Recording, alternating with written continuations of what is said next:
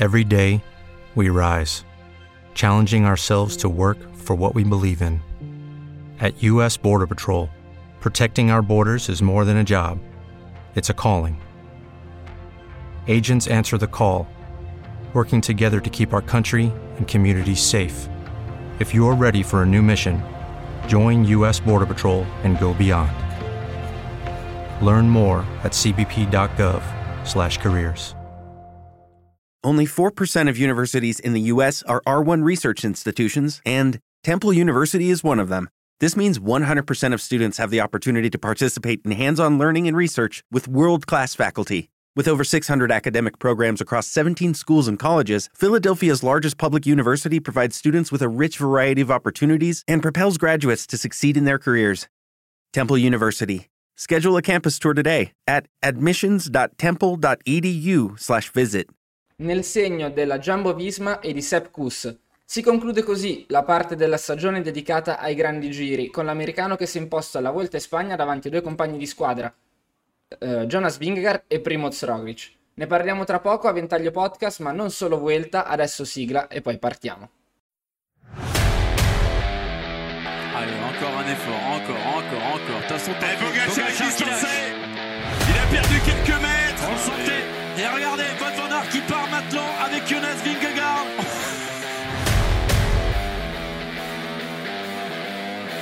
Today Pogacar on top of the world. And the Giro di Lombardia also belongs to a Slovenian.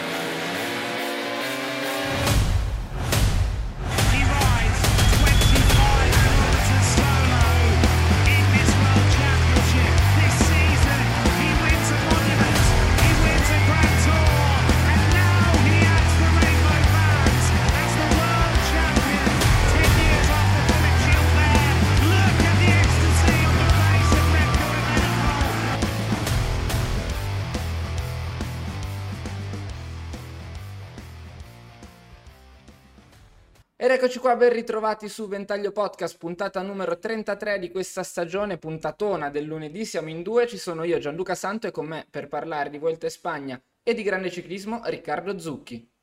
Ciao Gianluca, un saluto. Un saluto a Riccardo per il lunedì più difficile dell'anno. No, ce ne sono stati dei peggiori e ce ne saranno ancora. No, dai, derby, per- Precisiamo, i sono- derby- i derby per il 2023 sono finiti. Esatto, per quello ce ne saranno dei peggiori ancora perché c'è ancora il 2024 con due potenziali Coppa Italia, ho letto ieri. Eh, vabbè, dai, succede, non, non è niente di, Sì, non è sì. niente di grave, solamente un simpatico sfottò tra amici. Sì, Ci scrive subito anche Luca Pellegrini in chat che non può essere, che non Ecco. può essere con noi oggi e ci scrive non vedo l'ora di, riascolta- di riascoltare questa puntata post derby. E infatti subito cioè, ne- Eh, ti abbiamo preceduto, mi dispiace, hai provato a... ehm, hai provato ad anticiparmi, ma eh, sono stato troppo veloce, troppo veloce come Eric Mkhitaryan. Dai, direi più come Turam. Dai, no, però gol dopo 4 minuti, intendevo quello, insomma. Ormai è un Sì, grande sì. classico, però, quindi non ci stupiamo più di nulla. Eh, sì. So che tutto questo poi mi si ritorcerà contro quando eh, durante Ma guarda, è un ritorno- anno che andiamo avanti con sta cosa di se ritorcerà contro, mi pareva sempre peggio, quindi cambiamo argomento che è meglio. Esatto, parliamo di ciclismo e di Vuelta in Spagna perché si è conclusa la, la corsa spagnola, terzo grande giro della stagione che va un po' a chiudere la seconda parte di stagione e direi che va anche un po' a portarci verso il finale di una stagione comunque molto bella vincente eh, perché ci ha sempre regalato qualcosa, anche la Vuelta secondo me non è stata da buttare, certo non ha raggiunto gli apici del Tour de France che per larghi tratti è stato eh, è stata una delle corse più spettacolari che forse abbiamo mai visto. Non so se, se sei d'accordo, però Sì, quando commentavamo concordo. a luglio eh, ogni tappa era veramente una goduria. Sepp Kuss, la famosa classe operaia che va in paradiso dopo aver traghettato i compagni alla vittoria per diversi anni, finalmente è arrivato anche il suo momento. Sì, eh, credo sia stata anche una decisione. Poi a un certo punto della squadra hanno deciso: ok, ci abbiamo provato, basta di attaccarci a vicenda. Vince Cus e decidiamo così. E questo ci ha un po' tolto forse lo spettacolo nell'ultima tappa. Ehm, posso capirla la scelta della Jumbo Visma, non la condivido in toto perché a quel punto, dopo che hai fatto attaccare Vingegaard varie volte, hai attaccato anche Roglic, lascia carta bianca anche l'ultima tappa, però nulla toglie a, a Sepp Kuss eh, che in questi anni ha avuto un ruolo fondamentale nella squadra e che ora si toglie la più grande soddisfazione della carriera.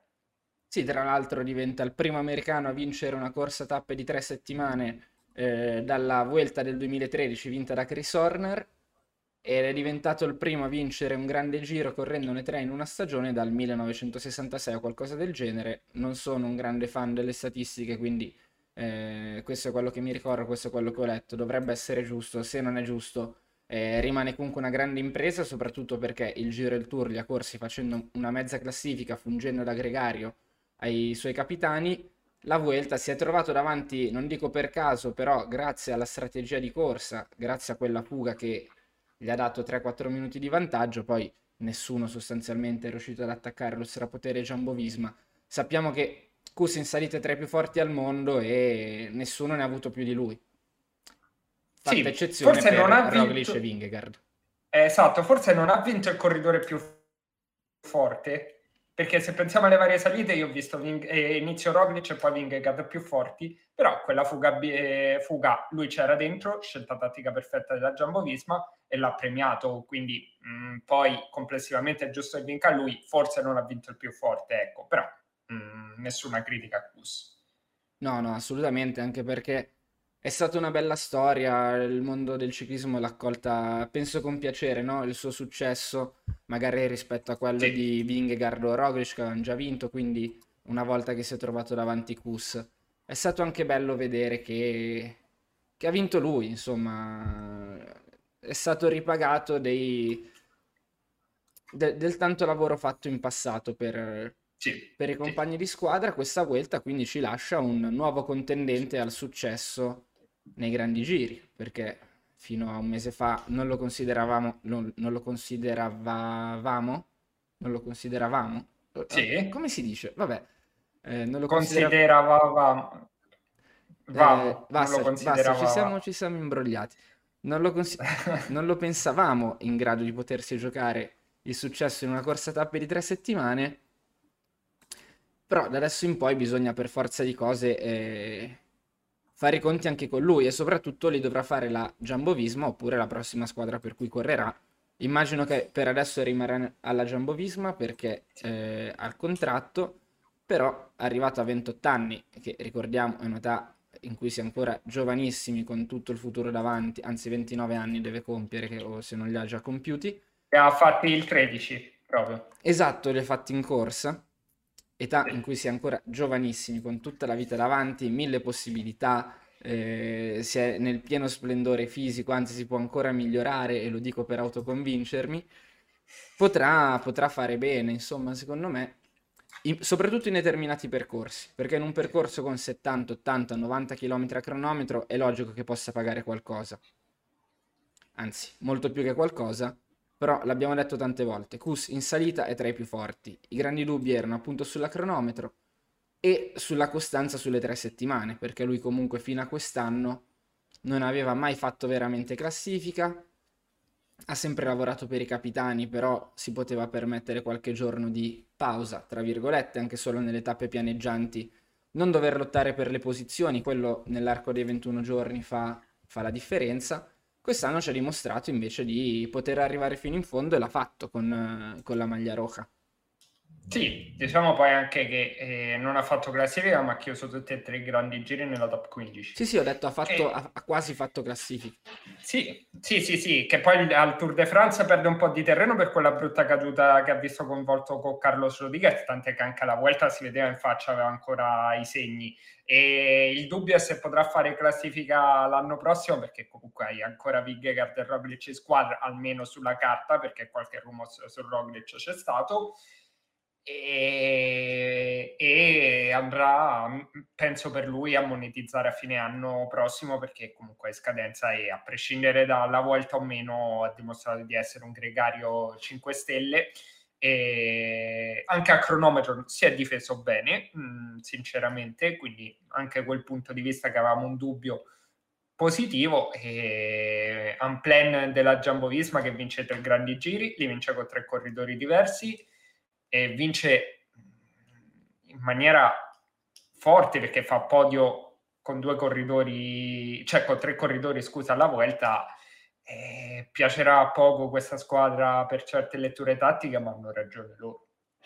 A me non sembra che ci siano state letture tattiche particolarmente sbagliate. No, no, no, per i, me- per i media però ci sono, spesso non si capisce la tattica della Jumbo Visma, non so perché, perché forse olandese c'è meno facilità di capire il linguaggio rispetto ad altre squadre, però.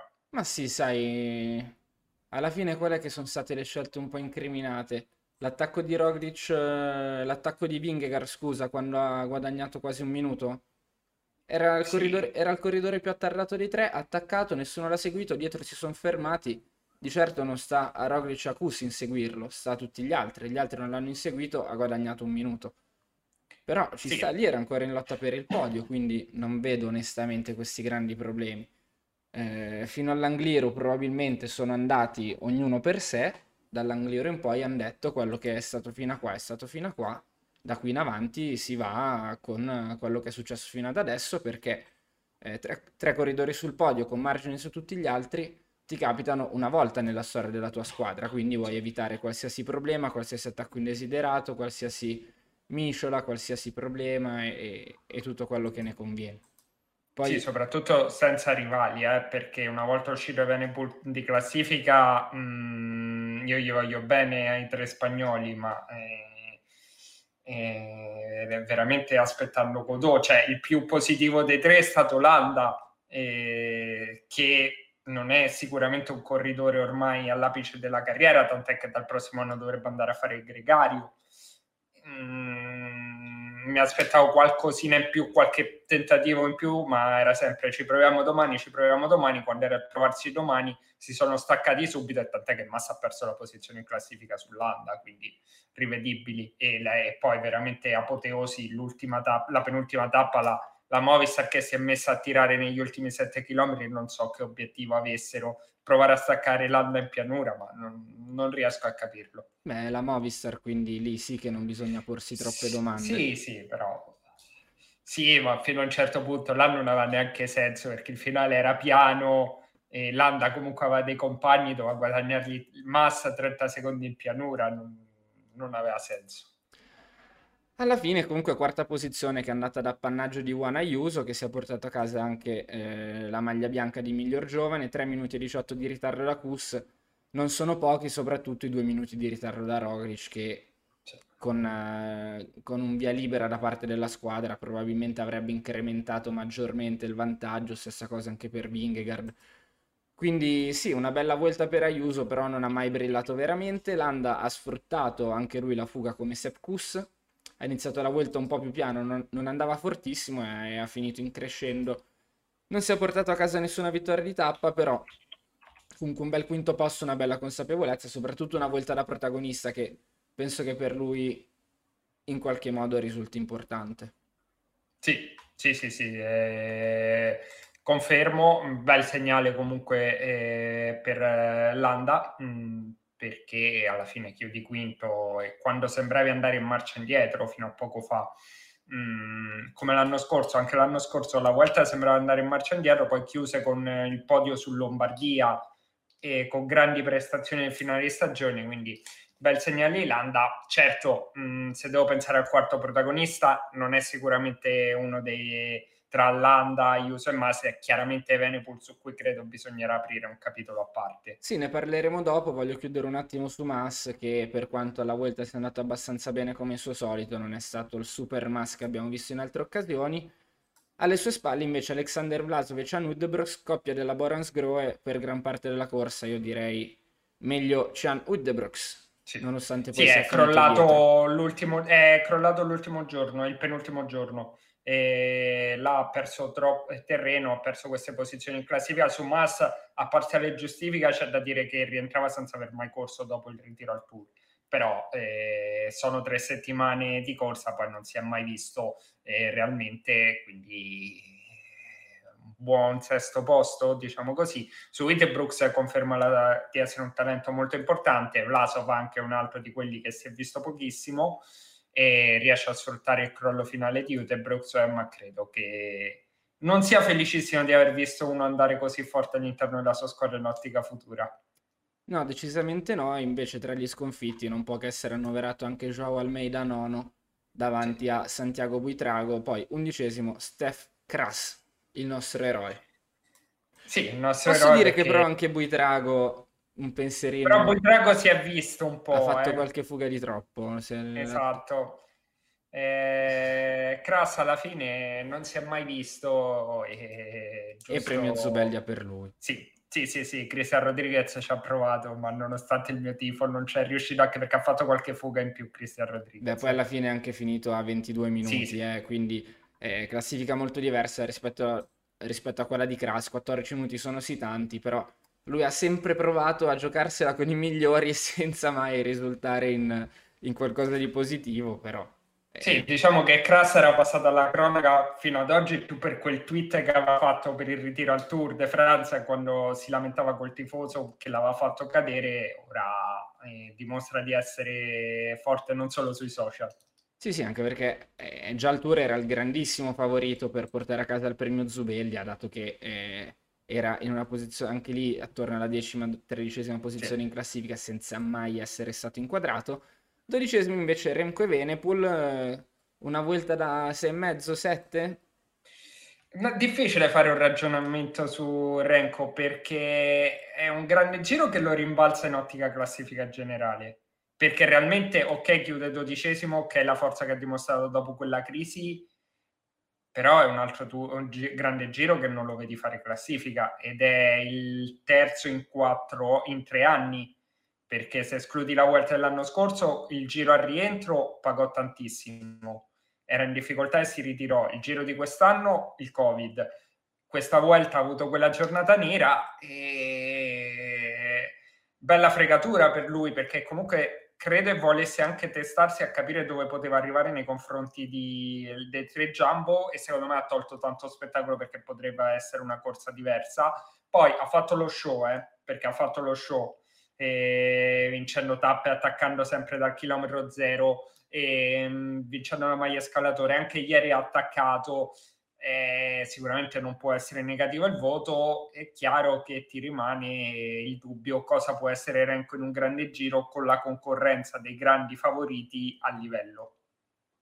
Sì, è chiaro che alla fine uno si porta a casa tre vittorie di tappa, qualche altro piazzamento perché ha fatto altri tre secondi posti, maglia di miglior scalatore, sempre in fuga, bla bla bla, sei e mezzo potrebbe essere risicato, però è chiaro che bisogna considerare anche il fatto che lui partiva per vincere questa Vuelta, o comunque per finire sul podio, e, e- e non ce l'ha fatta, però rimane... Sì, secondo me è proprio voto più basso anche col fatto che al giro è dovuto uscire di scena perché avevi un test come il giro in cui comunque faceva classifica, magari non lo vinceva, il giudizio poteva essere diverso. Qua ti lascia quel dubbio e avere dubbi secondo me ti porta un po' ad abbassare il voto. Sì, sì, sì, esatto. Eh, vediamo. Sicuramente ha dimostrato di esserci dal punto di vista mentale perché eh, una volta crollato in classifica si è comunque divertito, ci ha fatto divertire in una corsa che ad un certo punto sembrava avere poco da dire con il dominio della triade giallo-nera che era ben avanti a tutti in classifica e nessuno sembrava in grado di attaccarli. Sì, credo che l'abbiano odiato un po' i cacciatori di tappe eh, eh, da quando è uscito in classifica perché a parte il dominio c'erano tappe in cui il gruppo non lasciava neanche andare più di tanto perché c'era lui. Quindi credo l'abbiano un po' odiato metà gruppo in modo benevolo. eh. Però alla fine non ha vinto tutte le fughe in cui è arrivata al traguardo, non ha vinto, in, una, in una tappa ha vinto Rui Costa, in un'altra Poels, due grandi vecchi del gruppo che si sono tolti comunque una bella soddisfazione, e poi insomma eh, sono successe tante cose a questa volta, tra le cose da sottolineare direi Caden Groves che mh, ha rispettato tutte le aspettative ed è stato il miglior velocista in corsa, si è portato a casa anche la sua eh, bella maglia verde, davanti ad Evenepoel tra l'altro, Sì. che ha fatto... Sì, t- tra l'altro ha non rischiato in parte, ma perché Renko in alcune tappe ha deciso di sfilarsi per evitare di poter essere un pericolo in classifica, se no rischiava di perderla con Evenepoel. Sì, poi si sono anche dati battaglia tra l'altro a- nell'ultima tappa perché l'abbiamo detto, hanno attaccato Groves, Ganna eh, e Venepool, poi si sono aggiunti credo Rui Costa e altri sono Sì, ma arrivati- forse erano già avanti. Ah, ok, sì. Rui Costa e compagnia.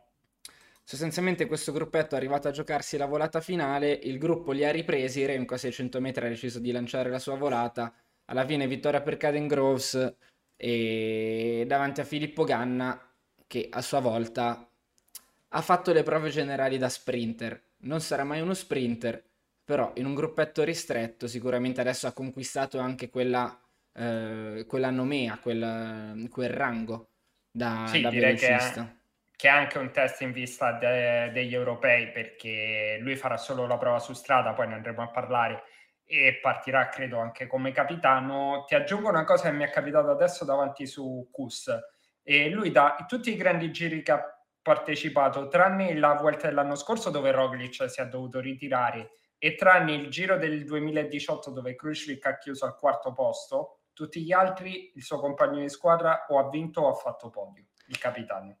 Eh sì, Mm, senso impressionante. With Lucky Land slots, you can get lucky just about anywhere. Dearly beloved, we are gathered here today to. Has anyone seen the bride and groom? Sorry, sorry, we're here. We were getting lucky in the limo and we lost track of time. No, Lucky Land Casino, with cash prizes that add up quicker than a guest registry. In that case, I pronounce you lucky. Play for free at LuckyLandSlots.com. Daily bonuses are waiting. No purchase necessary. Void were prohibited by law. 18 plus. Terms and conditions apply. See website for details. sì, sì, sì, eh, senza dubbio è un uomo chiave. L'abbiamo l'abbiamo visto al giro perché secondo me, lo ripeto per l'ennesima volta, ha salvato il giro di Roglic sul Monte Sì. Bondone. Al Tour ha fatto, ha dato spettacolo assieme a Vingegaard. Insomma, è, è quel corridore che è meglio avere che non avere in squadra, questo, questo senza Esatto. dubbio. Poi servono anche le gambe del capitano, questo non lo mette in dubbio nessuno, però un aiuto del genere eh, non fa male, anzi è, è quasi fondamentale in un ciclismo che eh, lo stiamo scoprendo sempre più tecnologico, sempre più volto a cercare il limite, queste prestazioni qua spostano tanto. Sì, sì, sì, sì, sì, sì, sì, sì. E anche la costanza con cui riesce, perché tendenzialmente quando Kus inizia il suo lavoro, quando inizia ad accelerare, rimane il suo capitano e se c'è rimane il Pogacar della situazione, ma già al limite. E questa cosa è impressionante. Bene, altro da dire su questa Vuelta? Eh, poco, sinceramente, eh, perché secondo me è mancato lo spettacolo visto questo dominio così netto della Jumbo Visma, quindi ha reso questa volta un po' mm, meno godibile. Sì, c'era attesa per capire che vincere la Jumbo, perché comunque hanno fatto una prestazione mostruosa, però da spettatore c'era meno interesse per vedere la corsa, almeno io l'ho vissuta così e, e poco altro perché comunque forza della Jumbo tutti gli altri un motivo o l'altro non è che mi abbiano mandato segnali per dire wow questo è un, un super corridore sì Witte Brooks Lenny Martinez per parte della Vuelta però pochi segnali in ottica capire il livello dei corridori in ottica futura ecco Per quanto riguarda l'Italia, invece, eravamo partiti bene con la maglia di leader di Milesi il primo giorno, di Piccolo il secondo, poi due vittorie di tappa con Filippo Ganna e Alberto Dainese, Ganna cronometro e Dainese in volata nella, nella diciannovesima frazione e, e poco altro perché non avevamo nessuno intenzionato a fare classifica, si è visto Cattani in supporto di Evenepoel sicuramente, però insomma non una volta memorabile per i colori italiani. No, sicuramente paghiamo anche l'assenza di Zana dalla quinta tappa, perché forse era quello che poteva fare qualcosa in fuga. E Caruso si è ritrovato a fare il lavoro di gregario e l'ha fatto anche bene, eh, perché comunque ha lavorato bene per la squadra. Ganna si è piazzato tre volte secondo e a segno di un tentativo di evolversi come corridore eh, verso più scenari possibili e però per il resto poca Italia. Sì, poca Italia, speriamo che invece il discorso cambia. Gli europei che si svolgeranno questa settimana si svolgeranno a Drenthe in Olanda e si torna ad una conformazione più normale della settimana, non iridata ovviamente perché non è un, un campionato del mondo, ma della settimana di competizioni, con le cronometro che andranno poi a precedere le gare in linea del, eh, del fine settimana. Intanto scusate se sentite il rumore, chiudo la finestra perché a Milano è in corso un altro acquazzone subtropicale. Eh, Dopo quello di eh, sabato sera. sì, sicuramente fa meno danni di Turam. Eh, guarda, non, non ti so dire perché mi hanno già scritto che sono cadute piante e cose del genere. Vabbè, pure sabato sera è cascato tronchi come... Pure sabato sera stavo facendo una battuta, sono cascati tronchi come pochi, penso a Kier o cose Teo simili. Hernandez. Sì, vabbè, là. almeno così, sm- guarda, questa almeno così smettete di parlare della spallata di Giroud. Quella con Alexis Sanchez, almeno così la smettiamo. Beh, ma l'arbitro lì ha dato regola del vantaggio, credo, sul- per il fallo di Teo su, su, su Dumfries, no? Mm, boh, vabbè. Vabbè, amen, nel senso non è quella la... non è la spallata che ha deciso quella partita, ecco, diciamo così. Eh, andiamo un attimo ad analizzare quello che sarà il percorso, perché sarà un percorso Esatto. sostanzialmente pianeggiante, con sette giri di circuito in cui do- ci dovrebbero essere, queste sono le informazioni che abbiamo raccolto perché vi giuro non è facile, ci dovrebbe essere uno strappetto di circa 500-600 metri eh, che termina a 700 metri dal traguardo, poi discesa, secca curva a destra e gli ultimi 300 metri di nuovo in salita per arrivare al traguardo. E... Quindi cosa aspettarsi? Molto probabilmente un arrivo in volata, probabilmente una volata ristretta perché il gruppo si andrà a selezionare. Non vedo grandi attacchi anche perché il percorso anche dal punto di vista planimetrico non mi sembra particolarmente complesso. Eh, però è così, quindi una volata ristretta su, su un arrivo in leggera pendenza che sarà al 3, 4, 5%. Indicat- Sì, lo strappetto è tosto, lo strappetto è tosto, però mi pare molto breve per poter fare una corsa dura. Ecco, mh, credo che sarà, io forse penso anche a un gruppo abbastanza folto che se la giocherà perché comunque per il resto è pianura, completamente pianura e vediamo, nel senso ci sono tanti bei nomi interessanti, eh? Eh, da Koja, Delie con Van Aert, l'Eterno Pedersen, vedo De Mare Laporte, eh, Bennett. mm, diciamo che secondo me i favoriti favoriti saranno questi. Sì, Stavo invece- vedendo se me ne sfugge qualcuno, ma no, sono questi, ecco. Invece con chi si presenta l'Italia? L'Italia si presenta con i capitani Filippo Ganna e Matteo Trentin che saranno affiancati da Edoardo Affini, Elia Viviani, Luca Muzzato, Andrea Pasqualone, Matteo Sobrero e Mattia Cattaneo. Con questi ultimi due che faranno anche la prova a cronometro, quindi come anticipato prima da Riccardo, Ganna non parteciperà nella prova contro il tempo e si accontenterà di provare a vincere la maglia di campione europeo nella prova. Anche, anche Affini farà la cronometro, eh? Sì, Affini- E andiamo con tre, con tre perché... perché abbiamo il campione in carica. Esatto, esatto, che però non schieriamo. Ah. Eh, Ok. Eh, stavo, legge- perché. stavo leggendo da altre parti e c'era, si diceva solo di due. Eh no, io ho letto almeno da quello che ho capito dovrebbe esserci anche Affini o ne ha messi tre per poi scegliere la riserva. Eh. Oppure abbiamo tre posti, non lo escluderei. Non ne ho la minima idea. Come potrete Neanche ben io. immaginare, i campionati europei non sono una competizione che ci No. tange particolarmente nel cuore. No. È un po' come ieri stavo facendo un discorso con degli amici sull'Europa League, no? Sì.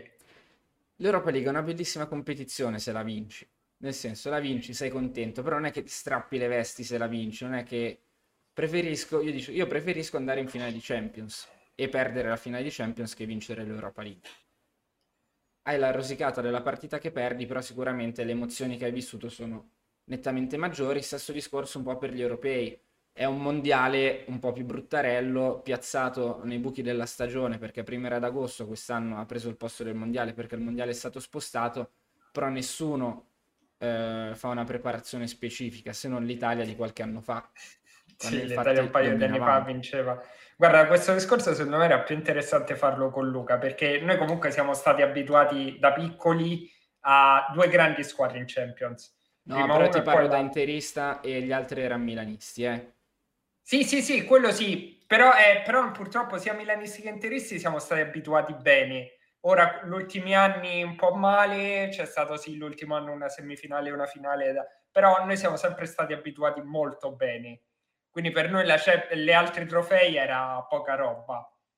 Sì, sì, no, però Quindi forse parlare con uno che è abituato a questi trofei sarebbe più utile. no, è chiaro che per le altre squadre che non sono Inter, Milan e Juve, eh, molto probabilmente eh, l'Europa League è una competizione che punti a vincere e lì sì che ti strappi le vesti, però mm, non è la Champions, ecco. Sì, sì, sì. sì, e non sì. ci va neanche vicino. Stessa cosa un po' per gli europei e, e i mondiali. Sì. Eh, Quindi niente, speriamo che si possa fare bene nella prova, nella prova cronometro, speriamo che si possa fare bene nella prova in linea. Ci saranno ovviamente anche le gare al femminile, andiamo a leggere la selezione dell'Italia, Ma aspetta, sarà... aspetta, una cosa, Gianluca, ma ti ricordi un percorso degli europei che non sia da velocisti?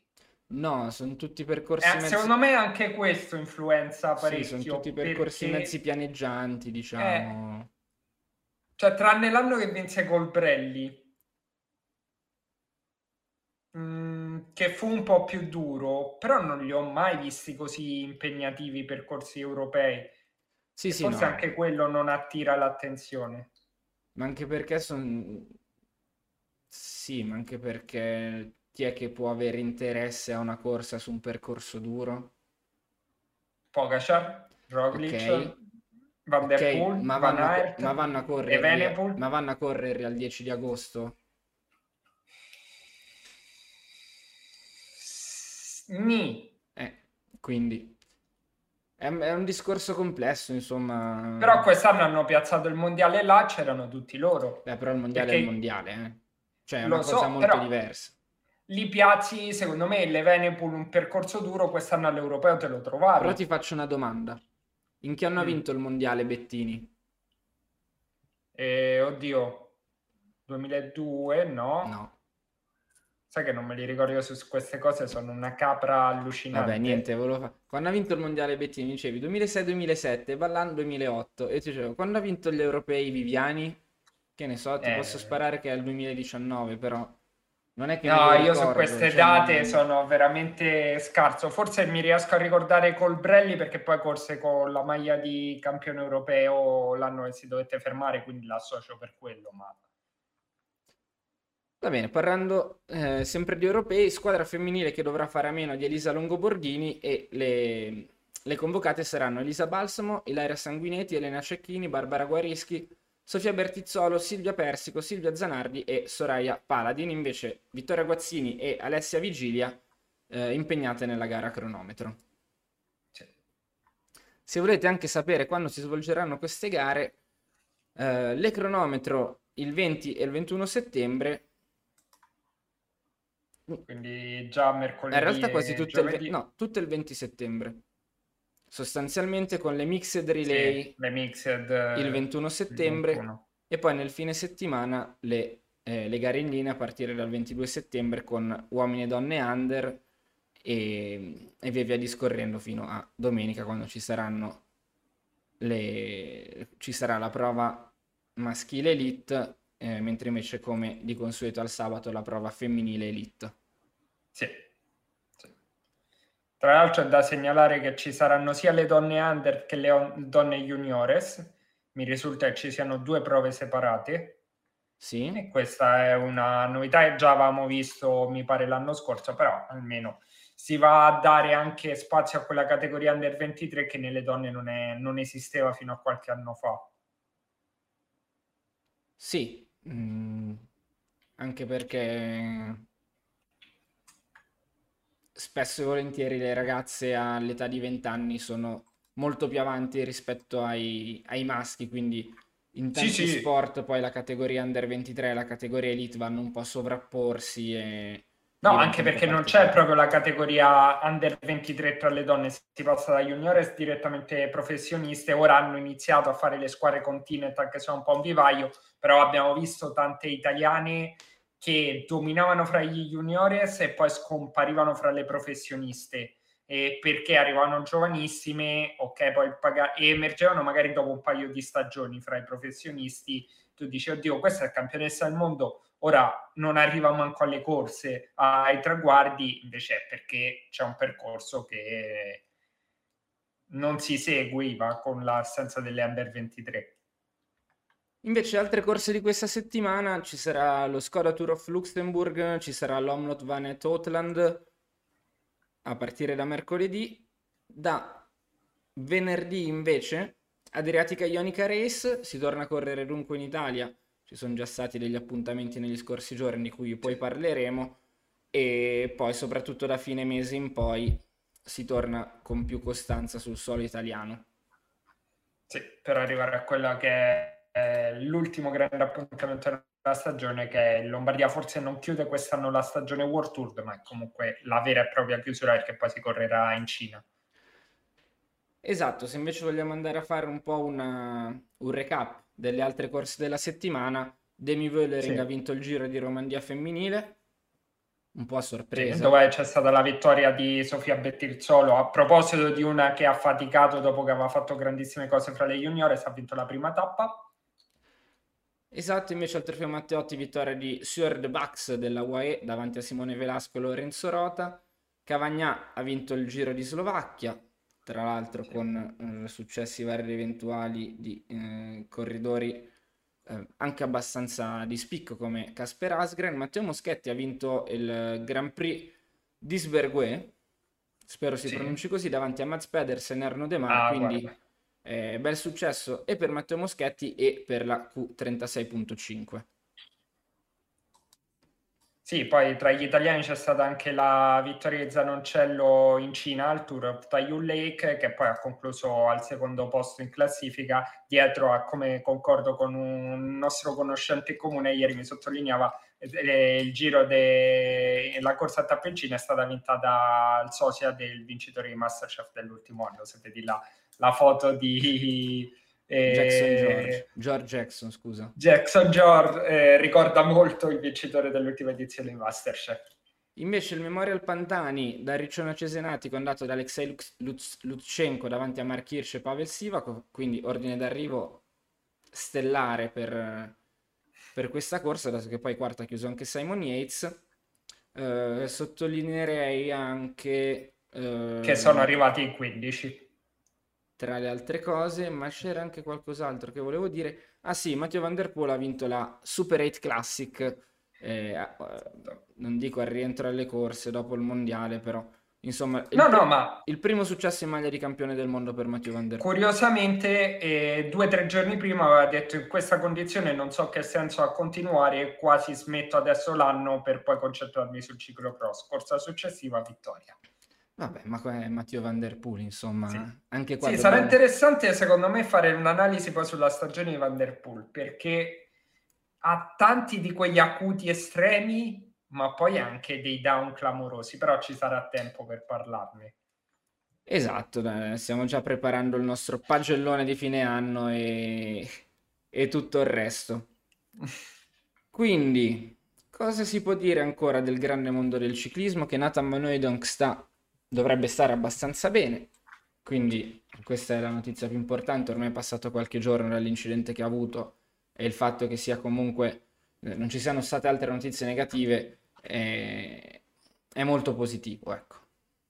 Sì, c'è, c'è stato poi una a- proprio a Coppa Sabatini a Percioli c'è stata una buona prova di Michael Valgren che dopo il bruttissimo infortunio dell'anno scorso sta tornando sui suoi livelli e ho visto un tweet di congratulazioni da parte del compagno di squadra Betty Hall. Oddio, non sono compagni ufficialmente quest'anno perché Valgren è, quest'anno è con la squadra juniores, ma vabbè, però lo saranno il prossimo anno perché Betty Hall ha rinnovato il contratto con la IF. Esatto, una scelta azzeccata? Sì, sì, perché comunque ha il suo spazio, nonostante comunque ci siano tanti corridori che stanno crescendo, penso a Paules che ha fatto vedere cose buone anche sul pavé, se ha fortuna Bettiol è in una squadra in cui può avere molto spazio e togliersi le sue occasioni. Ecco, non sarebbe male andare a creare anche attorno a Bettiol, che anche lui adesso ha 28-29 anni, no? Sì. Eh, un, un gruppetto di corridori che possano anche sostenerlo, ma non solamente dal punto di vista del gregariato, però per andare a vincere sul pavé in questo momento contro i fenomeni.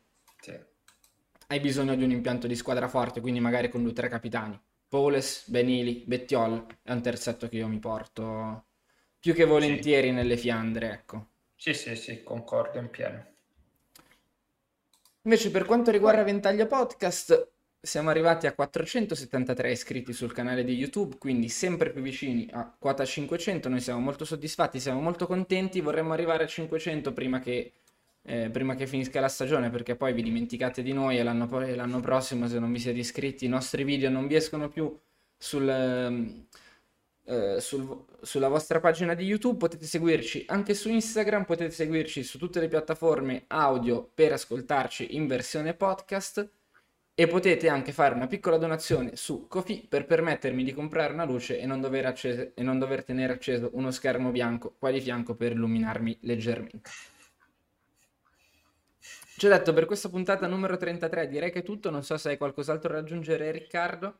No, ci risentiremo in settimana, ora cerchiamo di capire un attimo l'organizzazione perché il fatto che già mercoledì sono gli europei mi scombussola un po' tutti i piani, e, però ci vedremo, probabilmente ci sarà anche se riesco a registrare una puntata di ciclomercato perché sono usciti rumors interessanti e, e comunque domenica ci sono gli europei e, e nulla. Benissimo, io vi ringrazio se siete stati con noi fino a questo momento, vi do appuntamento ai prossimi giorni per altri contenuti, sempre qui su Ventaglio Podcast. Ciao a tutti! Ciao! With the Lucky Land slots, you can get lucky just about anywhere. This is your captain speaking. Uh, we've got clear runway and the weather's fine, but we're just going to circle up here a while and uh, get lucky. No, no, nothing like that. It's just these cash prizes add up quick. So I suggest you sit back, keep your tray table upright, and start getting lucky. Play for free at LuckyLandSlots.com. Are you feeling lucky? No purchase necessary. Void where prohibited by law. 18 plus terms and conditions apply. See website for details. Hello, it is Ryan, and I was on a flight the other day playing one of my favorite social spin slot games on chumbacasino.com. I looked over the person sitting next to me, and you know what they were doing? They were also playing Chumba Casino. Coincidence? I think not. Everybody's loving having fun with it. Chumba Casino is home to hundreds of casino style games that you can play for free anytime, anywhere, even at 30,000 feet. So sign up now at chumbacasino.com to claim your free welcome bonus. That's chumbacasino.com and live the Chumba life. No purchase necessary. VGW, void, were prohibited by law. See terms and conditions 18 plus.